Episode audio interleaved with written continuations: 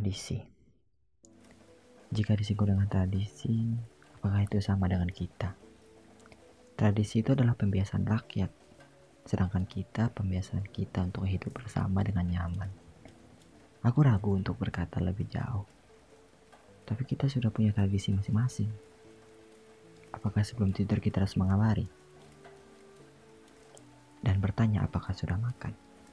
Itu bagian dari tradisi tradisi untuk bertanya melalui kabar, walaupun hanya pihak ketiga, yaitu sosial media. Takut untuk bilang kita adalah budak cinta.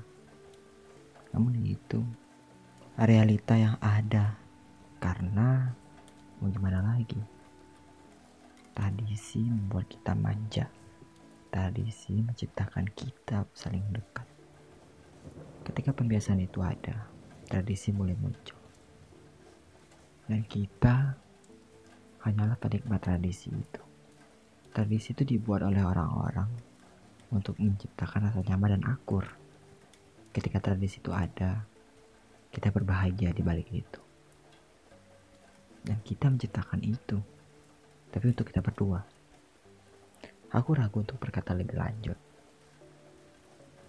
Tapi tradisiku untuk menyayangimu dan cara membuatmu nyaman. Kini bangkit.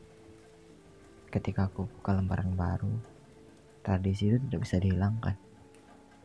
Tradisi adalah cara kita untuk nyaman ketika itu dilupakan. Sulit rasanya.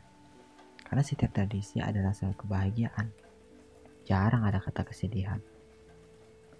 Namun ketika kita pergi dan melupakan tradisi, kita ragu untuk mengucapkan terima kasih. Karena kita nggak tahu makna yang sesungguhnya. Apakah itu baik atau buruk, yang penting kita berbahagia.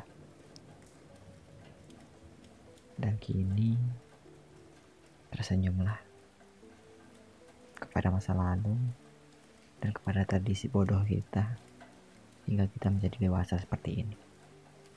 Aksara Hujan Podcast, hashtag 30 hari bersuara.